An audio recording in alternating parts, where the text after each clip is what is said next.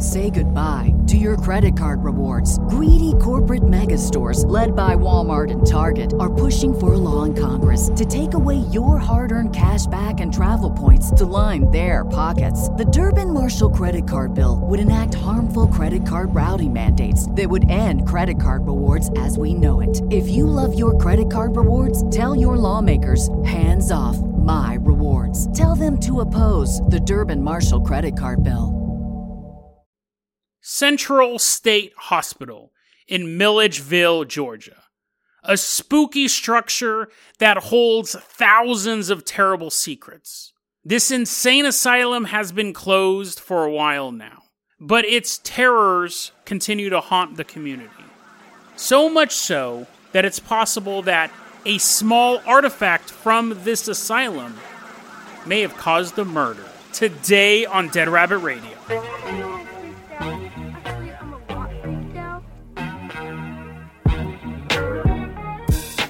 Hey everyone, welcome back to another episode of Dead Rabbit Radio. I'm your host, Jason Carpenter. I'm having a great day. Hope you guys are having a great day too. We got a lot of stuff to cover today, so we're going to hop right into this thing. First off, let's give a shout out to one of our legacy Patreon supporters, Nicole Gironde. Nicole Gironde, thank you so much for supporting the show. Nicole's doing little pirouettes, so she's getting dizzy, getting dizzy. Probably shouldn't drive a vehicle when you're that dizzy, but you're going to be our captain, our pilot this episode. If you can't support the Patreon, that's fine too. Just help spread the word about the show. Really, really helps out a lot. Nicole, I'm going to toss you the reins to our newest vehicle, the Carpenter Cart. It's not super impressive. It's just a big old wooden cart, and you get to ride a beautiful stallion or giant rabbit. We'll attach it to a giant rabbit. You're riding, you got a saddle. I hope you brought a rabbit saddle. You're riding the rabbit. The rest of us are sitting in a big old wooden cart. And the Carpenter Cart is going to take us all the way out to Milledgeville, Georgia. So hop to it, rabbit. Super slow journey. We have to buy a bunch of carrots and lettuce along the way. We get there. We're going to spend the whole episode at Milledgeville, Georgia, because there's a lot of craziness that's come out of this asylum. All of a sudden, we travel back in time to the year eighteen forty-two. So we're all dressed up in old-timey clothes. The rabbit, the rabbit's dressed up in an old-timey dress and a little bonnet. Super cute. But Nicole is continuing to lead this way with the Carpenter Cart. Back in eighteen forty-two in Georgia, they go, you know what? We need to put all these people to work building something. What do we build? And then someone else goes, you know what? I've noticed we have a huge problem with lunatics in this state. Why don't we build an asylum? So they do. It's like peanut butter and jelly. They both come together to create the Georgia State. Lu- this is the name of it. This isn't just me listing insulting words. Georgia State Lunatic, Idiot, and Epileptic Asylum. And I just imagine underneath it, it says, and they're stinky too. Like, how? I mean, I get it that idiot used to mean, like, not that you're just dumb or that you don't know how to do something. It actually meant that you had some sort of medical problem. But, I mean, you could be a, still a little more sensitive than... And, I again, I mentioned this in another episode, the same thing. I feel bad for the epileptics, because they're just like, oh, yeah, you know, I have epilepsy. This sucks. And then they're just housed, housed with a bunch of idiots. That's horrible. I mean, because I have a friend who's epileptic, and he's totally fine. I mean, other than the epilepsy, but he's like, he's totally like sane. He's not crazy. He's not an idiot. Definitely not a lunatic. So I feel bad for them. I wonder if they had their own wing to the hospital where they could just kind of like hang out by themselves, play Parcheesi, invent Parcheesi, and then play it back in eighteen forty-two. But you had the Georgia State Lunatic, Idiot, and Epileptic Asylum.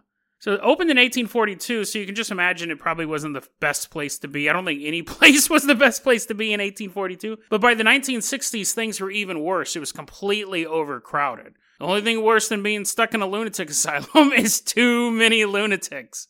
Now, when I say overpopulated, it's not like you, there, it was built for four hundred people and there were six hundred people. It was basically built for four hundred people. I think it was built for about one thousand people. There were twelve thousand lunatics and idiots running around in there.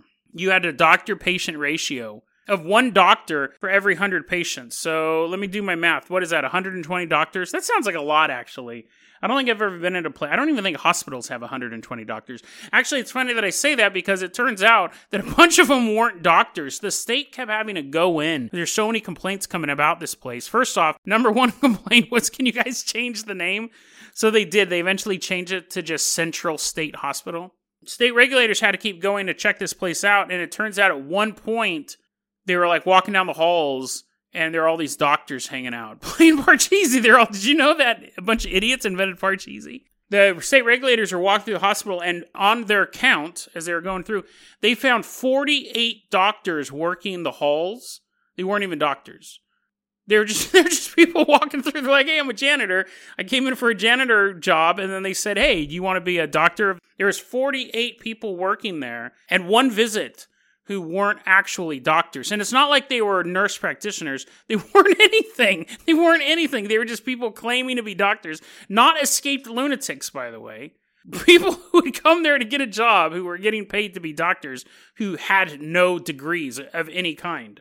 And then, of course, you had the rumors. So those those are real. Those weren't rumors. Those are actual little things that happened. You had the rumors that kids who were put in the asylum were locked up in little cages. And then there are other stories of just inhumane treatment. You'd have people who were in straitjackets all the time. They basically lived in the straitjacket, which seems incredibly uncomfortable. I think that's kind of the point. Now, this place opened in eighteen forty-six. It didn't close until twenty ten. Now, I'm not saying it was ba- as bad as eighteen forty-six. I'm not saying the Confederacy was running the place, but I, I, when I was reading about it, I was like, oh, they probably shut it down in the sixties, you know, after they found out there were a bunch of people there pretending to be doctors. No. It was in operation up until twenty ten, and you can still visit it. I don't think you can, like, run around in it and play laser tag or anything like that. There are still a bunch of graves in the area. Now, when I say a few graves, we're talking twenty-five thousand unmarked graves. Those don't even include the graves that have little nice little headstones and stuff like that. So this place is ripe for urban legends, right? You have the mass graves. You have the verified history of this place. And looking into this, I found a Reddit post from someone who really, really, really loves this asylum. I don't think I've ever met such a fan of mental asylums as I've found in username Six Weird Six America Six. So that's our source for the rest of this stuff. Six Weird Six America Six. They write out this giant block of text. People are just going, hey, do you guys know anything wacky, haunted places in Georgia? And someone goes, yeah. Someone appeared. Someone appeared out of the mist. I know. Thanks for asking, my fellow friend. They're like, I'm not your friend, you weirdo. You just magically appeared in my room. Six Weird Six America Six has this huge block of text about Milledgeville, Georgia's number one insane asylum. This list includes a bunch of weird details. One of them, it keeps going on about this guy named Jim Bonner. Keeps calling him a child murderer, and I was like, well, I was able to verify that one. A lot of them was just like, an inmate took a hacksaw and chopped off a doctor's neck, and I was like, I'm I'm sure that happened over the course of one hundred years. I mean, it's horrific. I'm not being like, yo, no, that's lame. Give me some more. I mean, I'm sure that happened, but I can't verify it. Jim Bonner keeps getting called a child murderer. This is kind of a little, I don't know if I'd te- technically call him a child murderer. Let me get into this. Uh, Jim Bonner apparently was a voodoo king, is what Six Weird America told us. And that what happened in real life, I don't know if he was a voodoo king, but he maybe he's just a voodoo prince or a voodoo duke. But he poisoned a family, and it killed the wife and four of nine children. And the dad ended up going crazy and had to be put into the insane asylum, where he died shortly later of stomach problems, which is what killed the family. My question is, are you a child murderer if some of your victims are kids? Like, is that a rule? I'm not, I, I mean, the F B I's like, oh, here, let's listen in on this podcast. This guy, but you know what I mean? Like, at what point, like, if you went into a town and you shot nine people and four of them happened to be, I don't know, Irish, are you then the Irish killer? Like, would would that actually be your designation? I'm not saying it's okay to kill kids under any circumstances. I'm just questioning him being labeled. Like, I feel like I'm a defense lawyer. I'm like, sir, listen, yes, my man did slaughter an entire family, but let's not refer to him as a child killer. Just a couple kids died. Anyway, so child killer, uh, voodoo king, Jim Bonner, he's included in this list. Um, apparently there's been a bunch of U F O sightings. At one point, Weird America said that there was a, again, I would love to verify this. I would love to verify this, but I couldn't. Um, I tried, I tried really hard. Apparently on August twenty-fifth, eighteen eighty-seven, this saucer-shaped dent in the ground appeared. which I think those are most commonly known as holes. I think they're most commonly known as a hole. But anyways, a saucer-shaped dent appeared in the ground. And okay, that's notable, I guess. But then millions, millions, not twenty-five thousand, which is already a huge number, millions of grasshopper, not grasshoppers, because again, that would be notable enough. Millions of grasshopper-sized frogs jumped out of a hole. I mean, that's the end of the that's the end of the world, right? I mean, that would have one hundred percent be in the newspaper. I should have been able to verify that. Millions of grasshopper-sized frogs jumped out of this hole, and they covered six hundred feet of ground, which is the least... I don't even know why that's in there. That's the least remarkable part of the story. Someone's going to be like, millions of grasshopper-sized frogs, but how much ground do they cover? And you're like, six hundred feet. Wow! It doesn't sound like a lot. You can't fit a million of anything in six hundred feet. Maybe a million needles. I don't even know about that. Anyways, I wish I could have verified that. I, I wasn't able to. So we have U F O sightings. Apparently, because there's security around the place. Laser tag or not, there's security around the place. You can't get into it because it's an old, crumbly, most likely haunted and cursed insane asylum. Weird America says that there's security there, which is obvious, but they said the security there is actually from the Department of Defense. It's a subsidiary of the Department of the Defense. This is a high-level government area, most likely, because, you know, it, the end of the world started here with the million grasshopper-sized frogs. Apparently nearby, there's a place called Buzzard Island that has a bunch of buzzards on it.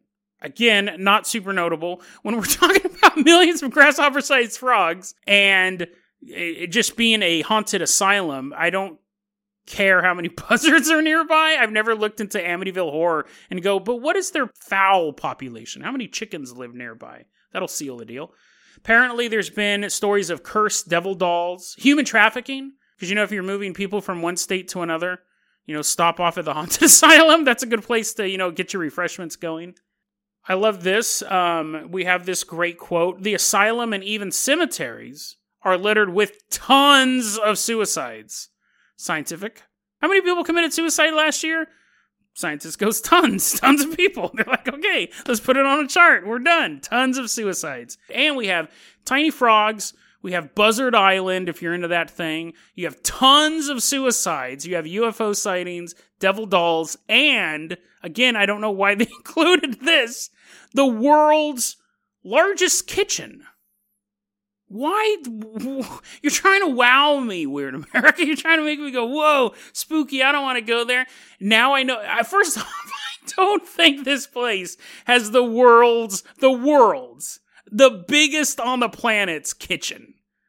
I'm, I, I'll believe in grasshopper-sized frogs, a million of them, before I believe that this insane asylum has the biggest kitchen on the entire planet.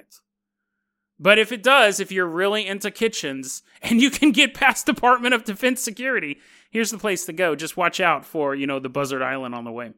There's just, and it's a list and list and list of all of these murders. And when I talk about, you know, I can't source this, I can't source that. I mean, again, when you're like, Jason, how are you going to find a news article from eighteen eighty-seven about millions of grass? First off, that should have been the only news reported that day in every newspaper ever. Millions of grasshopper-sized frogs. That should have just been the headline everywhere. I don't know what else was happening in eighteen eighty-seven that would beat that out of the news. But then we have this, which again sounds, I wish I could verify this. I one hundred percent wish that I could tell you guys that this story was true.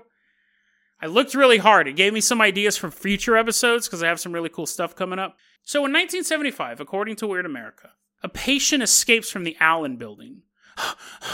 He's running away. He's like, oh, how am I going to get away? He sees a buzzard. He grabs onto its legs and he flies away on the buzzard. Ha ha, freedom! But he doesn't have a good fun-filled adventure. What he does is he f- goes to a school. The buzzard's like flying over school and he lets go. See you later, buzzard. He takes the school hostage. He takes seventy children hostage and five school staff with an assault rifle. And then we have this, this let me read you this exact line that was written here. Teacher, but first off, before I read this line to you, because it doesn't make any sense. A guy has a gun. He's taken control of a school. That's obviously tragic, right? And everyone's sitting around and they go, well, what do we do now? What do we do now? And then this happens. This sentence happens. Quote, teacher, puts bullet in backwards, saving everyone. Kids grab gun from teenage patient.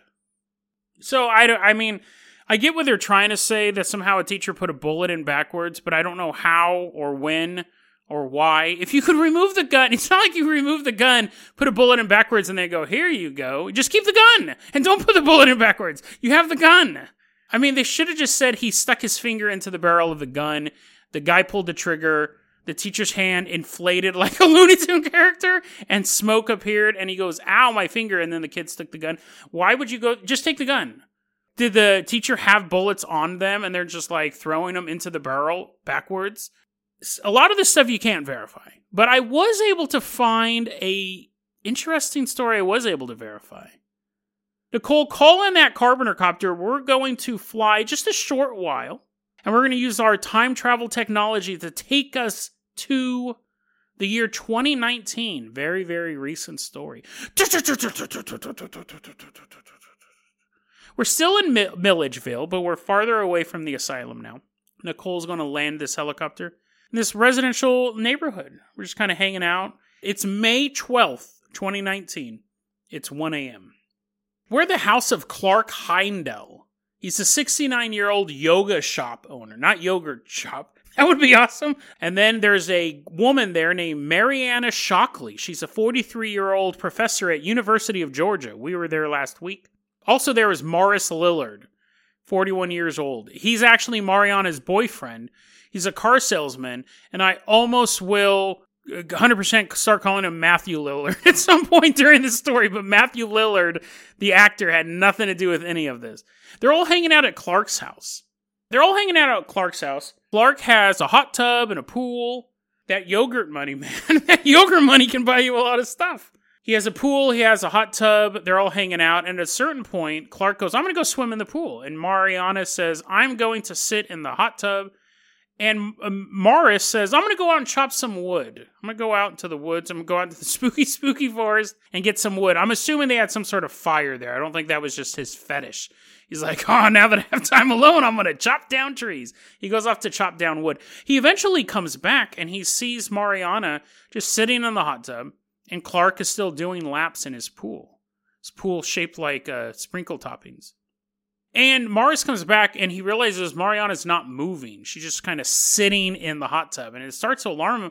He goes, hey, yo, Clark, what's going on, dude? How come Mariana's just, just like not moving? How come she's inanimate? She's a human. She should be animate in some form or fashion. So he runs over there and he notices that she's not breathing. She's just sitting in the water. So he pulls her out of the hot tub, and while he's doing it, he says that he bangs her head. So save your questions till the end. He's pulling her out of the hot tub, and he bangs her head up, and they begin to do C P R on her. And after about a period of time, some articles say forty-five minutes of C P R, and other articles said for two hours they were trying to do C P R.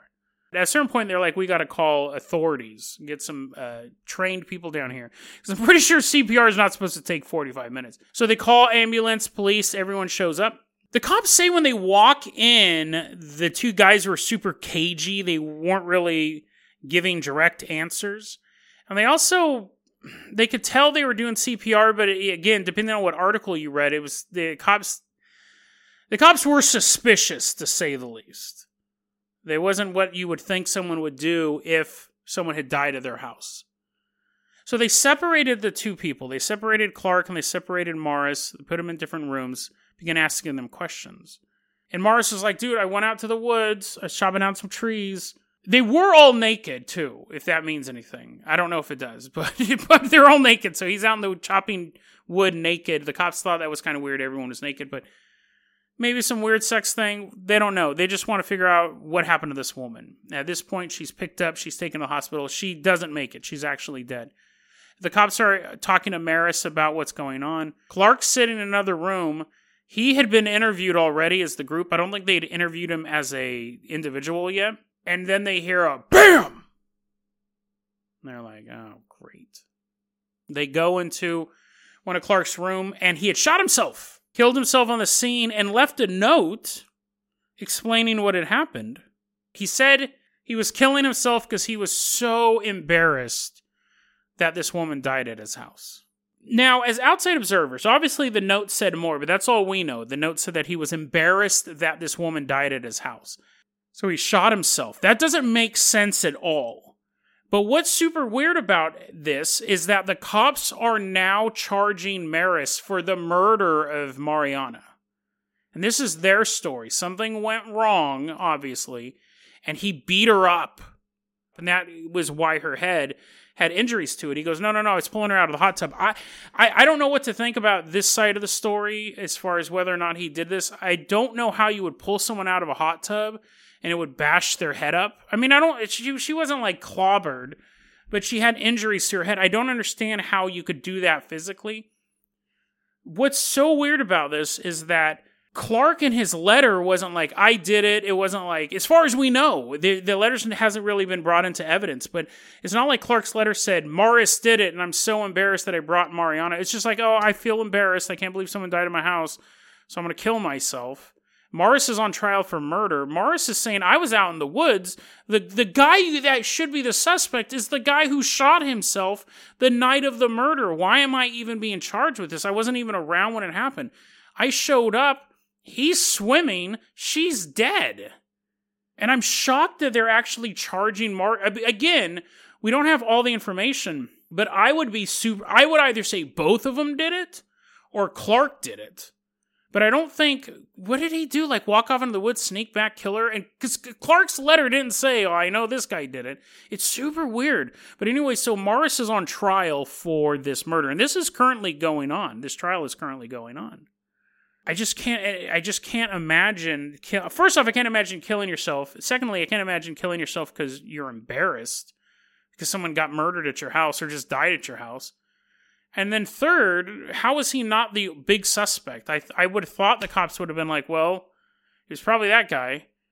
That guy who's dead the night this other woman got murdered. But anyway, so Morris is on trial.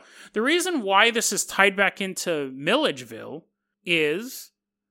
Weird America. Weird America actually in this giant list of stuff that I kept trying to verify. I wasn't able to verify tiny frogs, but I was able to verify this story. I went and I looked into this because it said a guy did this, killed this woman and stuff like that. But Weird America has a little paranormal spin to this one. I don't know if any of this stuff is true. I don't know if literally any of this stuff is true. But... according to Weird America, according to the, according to our source, Weird America, Clark had a six-year-old son who had died of cancer. And Clark was so... I'll say this, if this story's made up, Weird America has some serious issues. This story's true, then it's just really creepy. Clark had a six-year-old son who had passed away, and, and Clark began to wander the halls of the asylum to get his mind off of his son, get his mind off of his loss. He's like, I'm going to go to this spooky, spooky place to not think about my son. While he was doing that, while he was taking his daily walks to the spookiest place on earth, he was also like trying to research root work, which is an offshoot. It's like a magic branch. It's a, so it's basically, it's magical stuff, but it's all based around roots and herbs and eleven herbs and spices and all this stuff. He was also doing that stuff. On May twenty nineteen, so earlier that month, before all this stuff happened, when he was walking around the lunatic asylum, he sees a doll. He sees a doll laying there in the dirt. And apparently, the, I mean, again, Weird America could be making all of this up. I don't know if he's like Clark's personal buddy, but apparently Clark's son, Clark's son who had passed away, loved to pick up toys and bring them home. Who doesn't? Who doesn't love to do that? And so when he found this doll, he goes, oh, this this is this is kind of what my son would do. I don't think I'd let him walk around this spooky asylum with all these frogs and buzzards everywhere. But he takes the doll home, and this doll is supposedly one of the cursed devil dolls that is known to haunt the asylum grounds. And then later that same month, because it was May twelfth and that happened, he invites those friends over and that, that happened. Now, there was also another detail here, because when the cops came in, they're like, what is going on here? They said it really wasn't consistent with C P R. Some stories say they were doing this for forty-five minutes. Other stories say they were doing it for two hours. What Weird America says was when they brought the body out of the hot tub, the reason why it took so long was because Clark was trying to bring her back to life, not with proven life-saving techniques, but with root work. He began grinding up stuff and pouring it into her mouth to cure her of being dead. Apparently, he was also pouring ayahuasca into her mouth as the cops were coming in the door. Ayahuasca is that super potent hallucinogen. I can only imagine what it would do to someone who was brain dead. Like, that would just be insane, literally. But you, she, he was apparently giving her ayahuasca as the cops were coming in and covering her in leaves and things like that. And and uh, Marcus, I think I was calling him Morris. It's one of the two. Um, it's Marcus. It's, I didn't have to worry about calling him Matthew Lillard. It's Marcus was thinking the whole time, this looks like some sort of ritual to bring back the dead. He, he was very, which is what C P R is, but, you know, it works. Pouring ayahuasca into someone's mouth who drowned is, is not advisable. And then he shot himself. So the the story then has another paranormal element to it. Again, what's interesting, I always find interesting about people who, I don't want to say make stuff up, but people who s- say stuff that's unverifiable, is they have the option of answering all the questions. If you are descended from the Atlanteans, you can just make up whatever, because no one can ever prove you wrong because you're totally making it up. I always find it intriguing when people, if they're making it up, get stymied. Because if I was making the story up, I would say the letter actually said that he was killing himself because if this cure didn't work, then he could never bring his son back and da-da-da-da-da. And then it fills in the gaps. Weird America doesn't really talk about the letter. Doesn't answer all the questions, just answers some of them. And I always find that intriguing, because if you were one hundred percent making it up, you would answer everything. But in this case, Weird America doesn't do that. So I, I found that an intriguing footnote. So is it possible that this is just a bizarre true crime story? People were out naked, drinking, having fun. Something went wrong. A woman got murdered. Happens all the time. Happens all the time. Or is it the story of a woman who accidentally died and a man who had spent years trying to figure out a way to contact the other side, try to figure out a way to bring the dead back to life?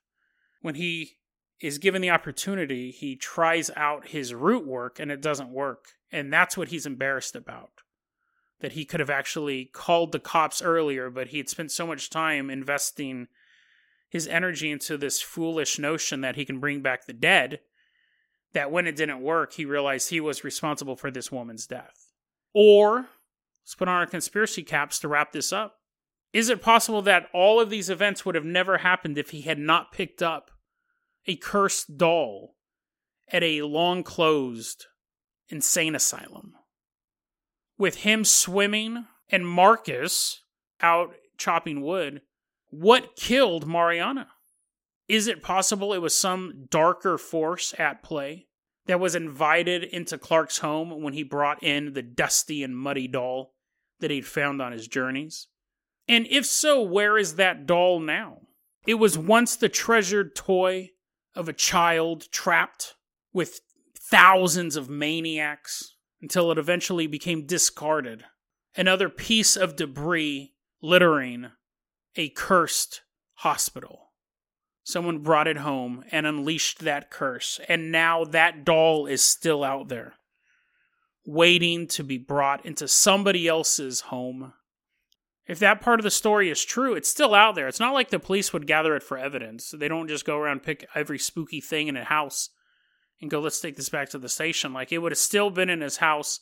They would have had an estate sale. Stuff would have been sold off. It could have been packed up in storage and put in some sort of locker. Is that doll still out there? Did it somehow find its way back to the asylum? Not like it walked, not like it got a cab. I'm talking like it magically disappeared, okay? I'm like, what conspiracy caps on? It faded away when the cops weren't looking. Where is this doll now? Is there really a cursed doll out there that if you bring it home, within a few weeks, people just die?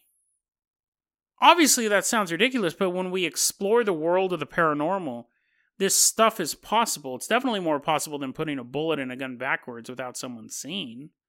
So where is this doll now? We may never know the truth of what happened that night at that house, but that doesn't mean we shouldn't be safe. It is tempting to take those little trinkets you find out on your walk, the shiny rock, the discarded toy, the baseball hat covered in leaves. It's very enticing to bring those things home. A trophy of a fun day out. But be careful the next time you do. You may not be bringing home just a trinket. You may be bringing home a curse that could kill you and your loved ones. You may be bringing home something much more sinister. You may be bringing home a vessel that contains the dark energy of twenty-five thousand maniacs. Assuming you live by that, assuming you live over there. If you're in Alaska, maybe like three or four maniacs. dead rabbit radio at gmail dot com is going to be our email address. You can also hit us up at facebook.com slash deadrabbitradio. Twitter is at deadrabbitradio. Dead Rabbit Radio is the daily paranormal conspiracy and true crime podcast. You don't have to listen to it every day. Glad you listened to it today. Have a great one, guys.